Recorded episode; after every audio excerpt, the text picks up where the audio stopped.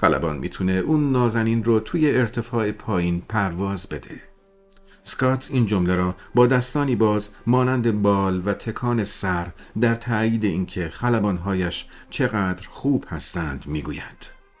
خلبانها آنقدر خوب هستند که یکی از آنها قرار است تمدن را نابود کند.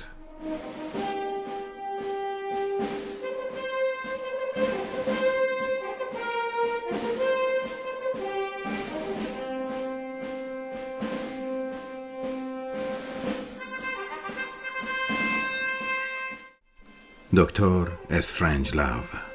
فیلمی از ستنلی کوبریک با شرکت پیتر سلرز جورج سی اسکات و استرلینگ هیدن. موسیقی لاری جانسون. گوینده پادکست هادی مجتبوی.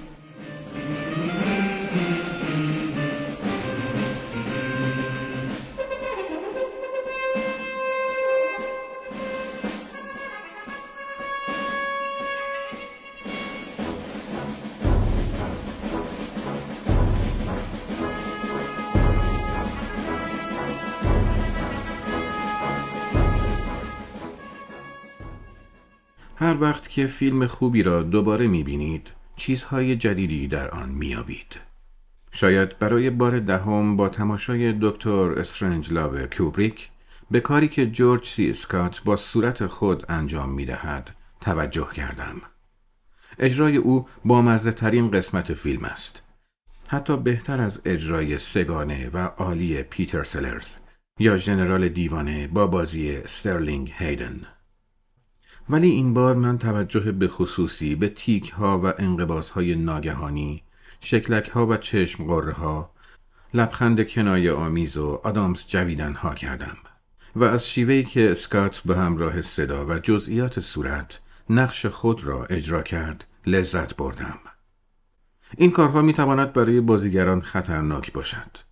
کارگردان ها معمولا از بازیگران می‌خواهند تا در نماهای نزدیکتر کمتر خود را نشان بدهند.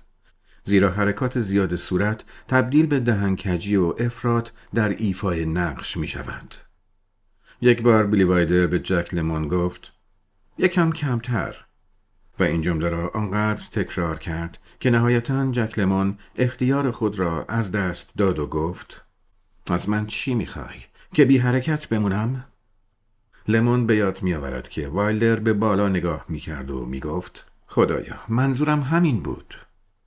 کوبریک که توجهش به کوچکترین جزئیات در هر فریم با وسواس همراه بود از حرکات جورج سی اسکات آگاه بوده و همیشه آن را تصدیق کرده و وقتی شما دکتر استرنج لاو را تماشا می کنید می توانید بفهمید چرا. چهره اسکات آنچنان شکل پذیر و روان است که شما را به یاد جری لوئیس یا جیم کری می اندازد. با این حال شما به طور ناخودآگاه به حالتهای او توجه نمی کنید. زیرا اسکات آن را پرتوان و با ایمان به اجرایش ارائه می کند. او آنچنان مسررانه به چیزی که می‌گوید باور دارد که حالتهای چهره به نظر می رسد زاییده جدیت او باشند. صدای او بیان می کند و چهره او کلمات را به نمایش در می آورند. به صحنه توجه کنید که در آن شخصیت او ژنرال باک تورگیتسون به رئیس جمهور خبر می دهد که یک بمب افکن بی 25 قادر خواهد بود زیر رادار شوروی پرواز و بار خود را تخلیه کند. ولو اینکه کل نیروی هوایی اتحاد جماهیر شوروی بدانند که مقصد هواپیما کجاست. خلبان می‌تونه اون نازنین رو توی ارتفاع پایین پرواز بده.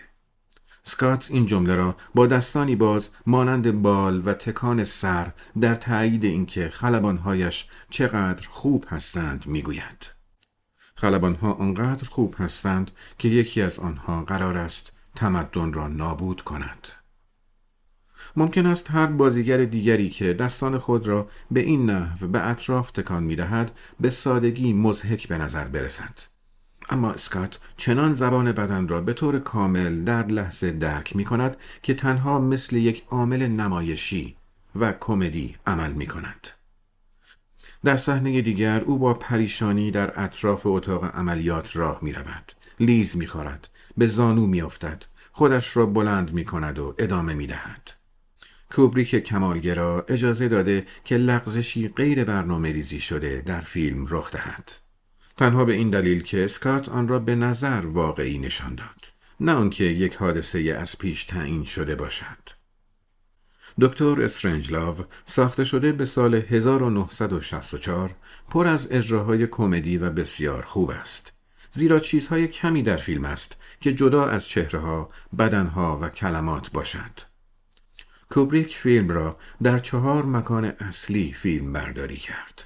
در یک دفتر و محیط پایگاه نیروی هوایی، اتاق عملیات و داخل بمبافکن بی 25 جلوه های ویژه آن ماهرانه است ولی خیره کننده نیست. ما به شکل آشکاری شاهد هواپیماهای غیرواقعی هستیم که بر فراز آسمان شوروی در حال پرواز هستند.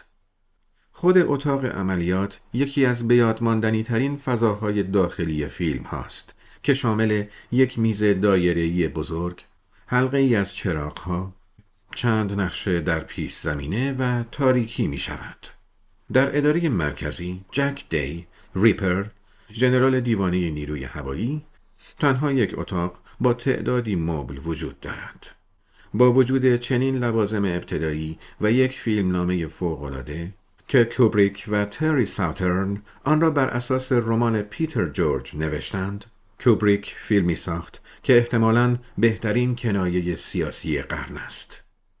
فیلمی که با مطرح کردن این موضوع از جنگ سرد پرده برمیدارد که اگر عامل بازدارنده اتمی کل حیات را بر روی زمین نابود کند گفتن اینکه پس این عامل بازدارنده چه نقشی داشته دشوار خواهد بود.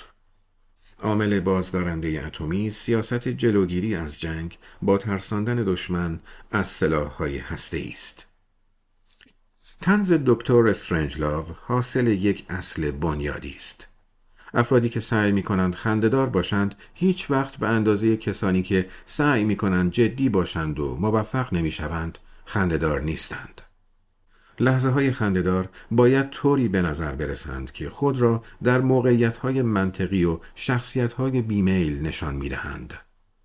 مردی که کلاه بامزه می پوشد خندهدار نیست ولی اگر مرد نداند که یک کلاه بامزه پوشیده شما موضوعی برای خندیدن دارید.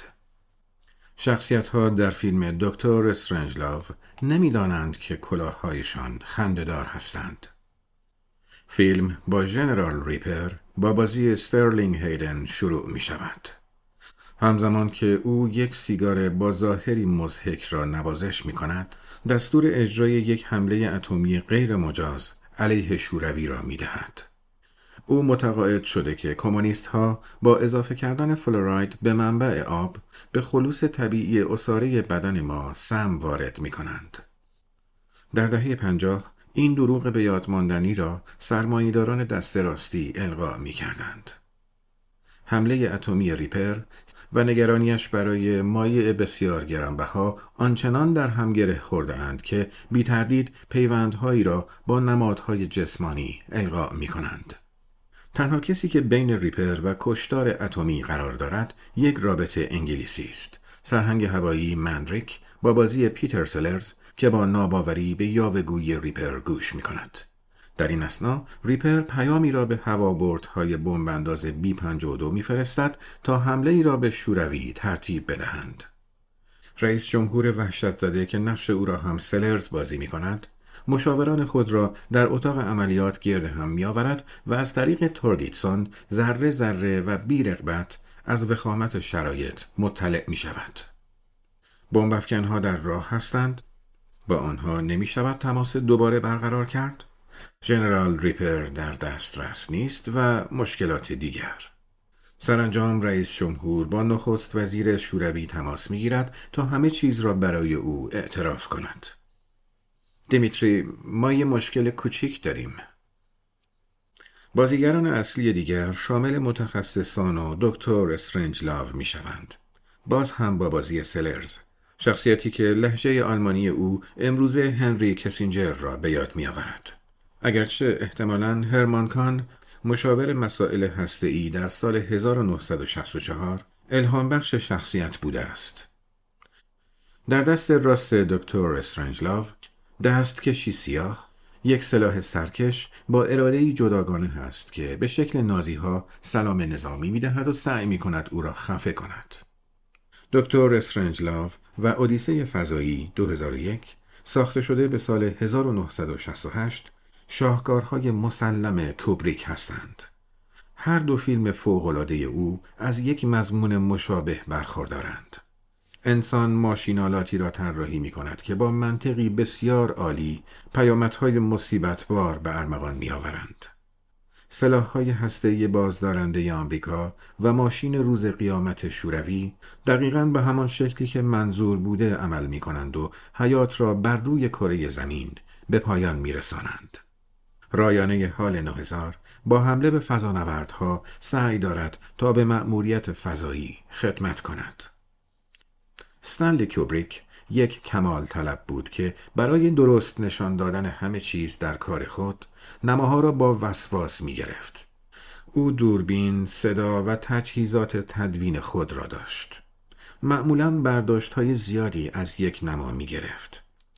او را به دلیل تماس های تلفنی به آپاراتچی ها برای شکایت از تار بودن صفحه های نمایش می شناختند. آیا دو فیلم برتر او تعنی به خودش نیست؟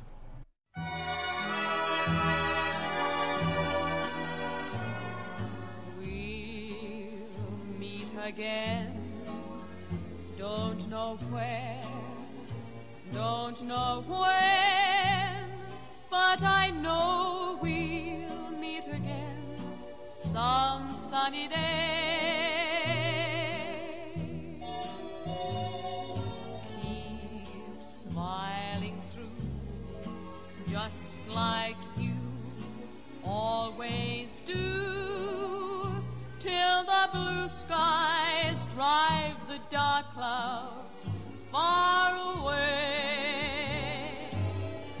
So will you please say hello to the folks that I know?